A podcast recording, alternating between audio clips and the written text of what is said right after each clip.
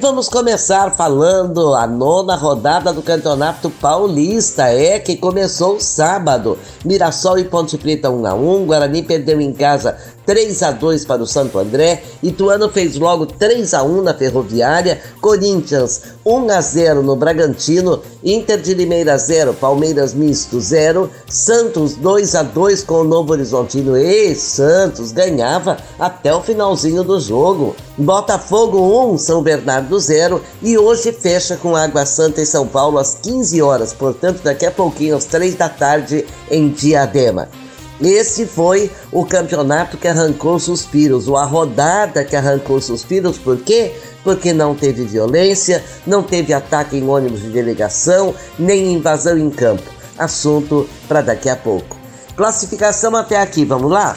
No grupo A, o Corinthians lidera com 17 pontos, um jogo a menos. O Guarani tem 10 pontos em segundo. Em terceiro, a Inter de Limeira com 8. Em quarto, a Água Santa com 7. A Água Santa joga hoje. No grupo B, o São Bernardo lidera com 14 pontos, o São Paulo é segundo colocado com 11, dois jogos a menos. Em terceiro, a Ferroviária tem 10, em quarto, o Novo Horizontino virtualmente derrubado, três pontinhos apenas.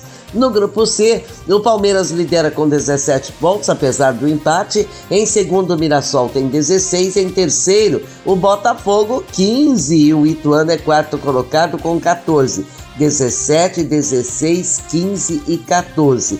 Imaginem, senhores, que hoje Botafogo e Ituano estariam fora da próxima fase com 15 e com 14 pontos. São Paulo, Ferroviária, São Paulo estaria classificado com 10, o Santo André com 10, o Guarani com 10. Acredite, é, é, um novo formato deve ser analisado para o ano que vem. Sei não. No grupo D, em primeiro lugar o Bragantino tem 16 pontos, em segundo Santo André 10, em terceiro Santos 10, em quarto a Ponte Preta tem 8. A décima rodada será apenas no final de semana. Jogos de sábado começam com classicão no Morumbi. São Paulo e Corinthians. Em Araraquara, Ferroviária e Santos. No ABC, Santo André e Ituano. E em Campinas, Ponte Preta e Água Santa. No domingo, no Allianz Parque, Palmeiras e Guarani. Em casa, o Novo Horizontino recebe a Inter de Limeira. No Navia Bichedi, Bragantino e Botafogo. No ABC, São Bernardo e Mirassol. É, e o Mundial de Clubes continua custando caro ao Palmeiras, que tem dois jogos atrasados do Paulistão. O clássico com o São Paulo, dia 10, e com o Corinthians, dia 17. Pelo meio tem outro clássico com o Santos, mais um jogo pelo Paulistão, mas antes de tudo isso tem decisão da Recopa Sul-Americana. É quarta-feira no Allianz Parque com o Atlético Paranaense, 2 a 2 no jogo de ida. Quase 30 mil ingressos já foram vendidos, numa carga total de pouco mais que 30 mil. Se 70% dos ingressos foram liberados e a capacidade é para 45 mil, façam suas contas. Não haverá gol qualificado fora de casa. Qualquer placar de empate leva o jogo para a prorrogação de 30 minutos, dois tempos de 15. Se persistir o empate, aí sim a decisão será nos pênaltis. O técnico Abel Ferreira poderá contar com os três titulares que não estiveram em campo no jogo de ida? Gustavo Gomes, Covid-19, tem quase certa a sua volta. Já Gustavo Scarpa e Luan dores musculares, problemas de contusão, nada certo ainda. Ah, em tempo. O presidente do Atlético Paranaense, sei lá se é presidente, se é presidente do CD, mas está lá no poder há não sei quanto tempo, Mário Petralha, depois do pênalti cometido no finalzinho do jogo, afastou o jogador Marcinho Pênalti que o Rafael Veiga converteu e deu o placar de 2 a 2. O Marcinho, lateral, tinha renovado há um mês o seu contrato até 2023 e foi dispensado pelo presidente do clube. Aí não, né? Comete um pênalti, é afastado. Bem, violência no futebol vira tentativa de homicídio. É o que garante a polícia gaúcha depois do atentado a paus e pedras no ônibus da delegação do Grêmio em sua chegada ao Beira Rio para o Grenal de sábado, que não aconteceu. Três jogadores ficaram feridos, entre eles o paraguaio Vila Sante, que acabou indo ao hospital com ferimentos na cabeça e passou por vários exames. O presidente do Grêmio, Romildo Monzan, não permitiu a realização do clássico, no que fez ele muito bem. Já é alguma coisa pois na Bahia foi o técnico Guto Ferreira que decidiu colocar o time em campo e até ganhou do Sampaio Correia pela Copa do Nordeste 2 a 0, como se nada tivesse acontecido. O goleiro do Bahia, Danilo Fernandes, também foi ferido no rosto e na cabeça, mas ninguém foi preso. Testemunhas disseram que o carro do presidente e do vice-presidente de uma torcida organizada estavam no atentado. E daí? Ficou por isso mesmo. Já a polícia de Porto Alegre prendeu dois suspeitos. Vamos ver o que vai acontecer? Nada. Foram soltos por falta de provas. Diz a polícia gaúcha que, como agora virou tentativa de homicídio, tem-se que ter cuidado para não prender o cara errado. Tá bom. Enquanto for assim, sem rigor, sem punição, a violência vai continuar até morrer alguém.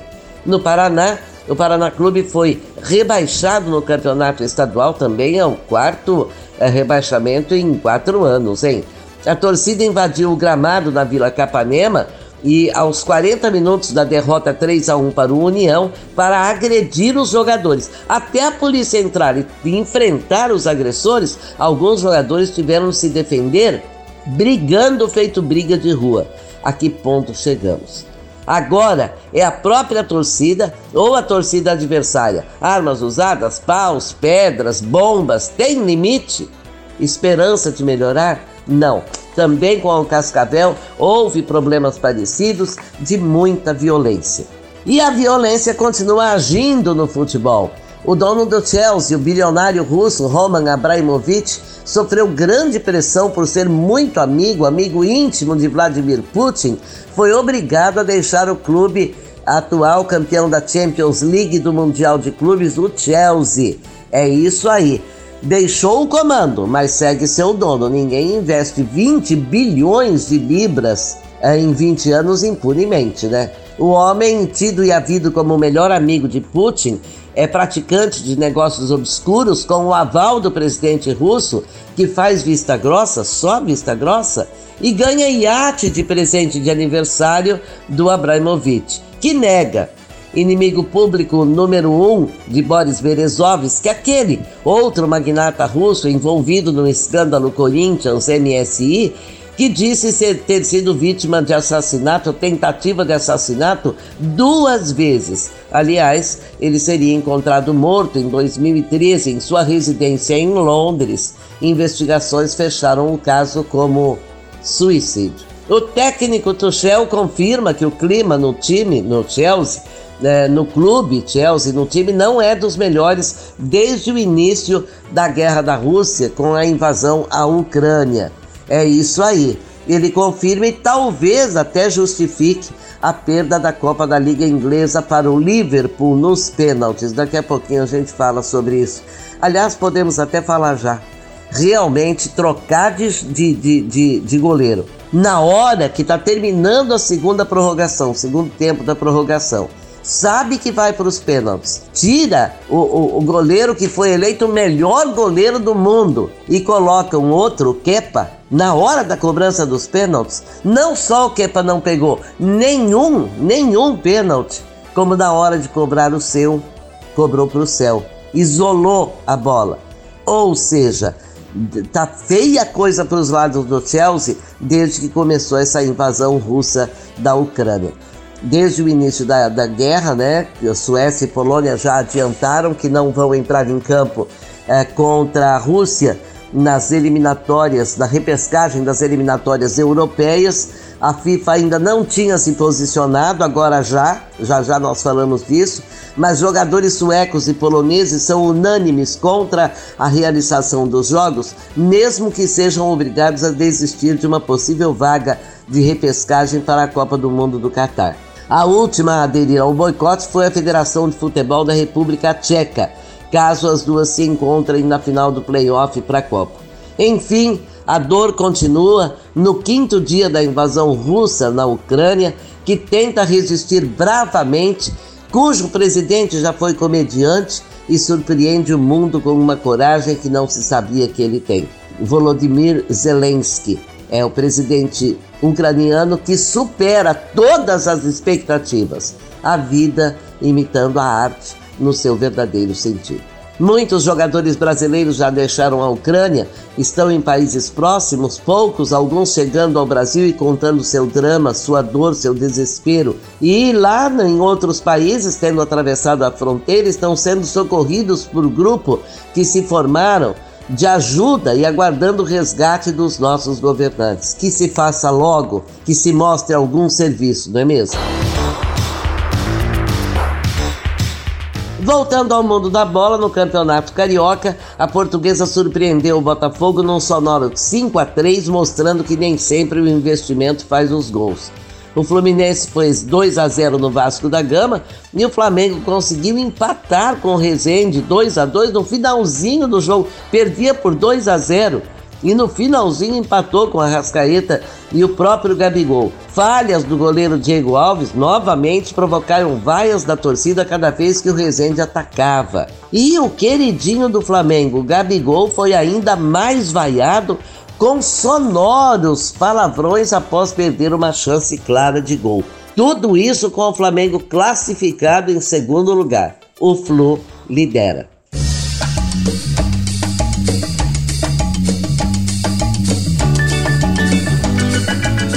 Por falar no líder do Carioca, o Fluminense pega amanhã Milionários da Colômbia no estádio do Vasco da Gama, o São Januário, já que o Maracanã ainda está trocando o gramado. No jogo de ida, o Flu fez 2 a 1, resultado que possibilita o time carioca jogar pelo empate. Essa é a repescagem da Libertadores de América, o que não e que não se iluda o torcedor, hein?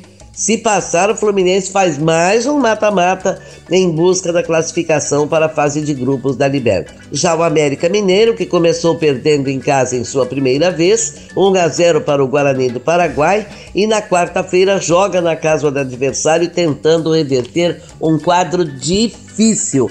Não que o Guarani seja um grande time, mas 2020 traz lembranças muito tristes para o Corinthians, também caiu na repescagem diante desse Guarani do Paraguai. Muito bem, como última informação, enquanto Polônia, Suécia e República Tcheca afirmam que não jogam contra a Rússia pela repescagem das eliminatórias europeias, a FIFA parece ter dado o seu jeitinho determinou que a Rússia jogue em território neutro, não em casa, sem hino, sem bandeira, sem torcida e sem nome, seleção russa, com a denominação que usou nos Jogos Olímpicos, União Russa de Futebol. O nome está lá, é a Rússia. Isso é muita malandragem na área, né? Já a UEFA foi taxativa, vai expulsar o Spartak de Moscou da Liga Europa Se cumprir a informação do jornal alemão Bild, o anúncio será feito hoje. Assim, o RB Leipzig eh, terá cancelado os seus jogos em 10 e 17 de março com o Spartak e vai direto para as quartas de final. Quem quer, faz, né, Liga Europa? Quem não quer, dá um jeitinho, né, dona FIFA? Não perde a mania, não perde o abuso que tem do cargo máximo, de dirigente máximo do futebol no mundo, o senhor Gianni Infantini. Muitíssimo obrigado a todos que estiveram conosco. Desculpem a voz rouca, mas não louca.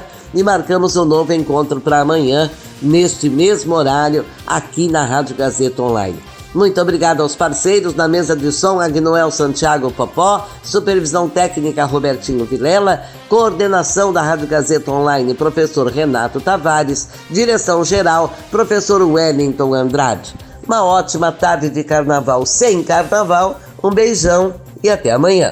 Regiane Ritter. Disparada no esporte.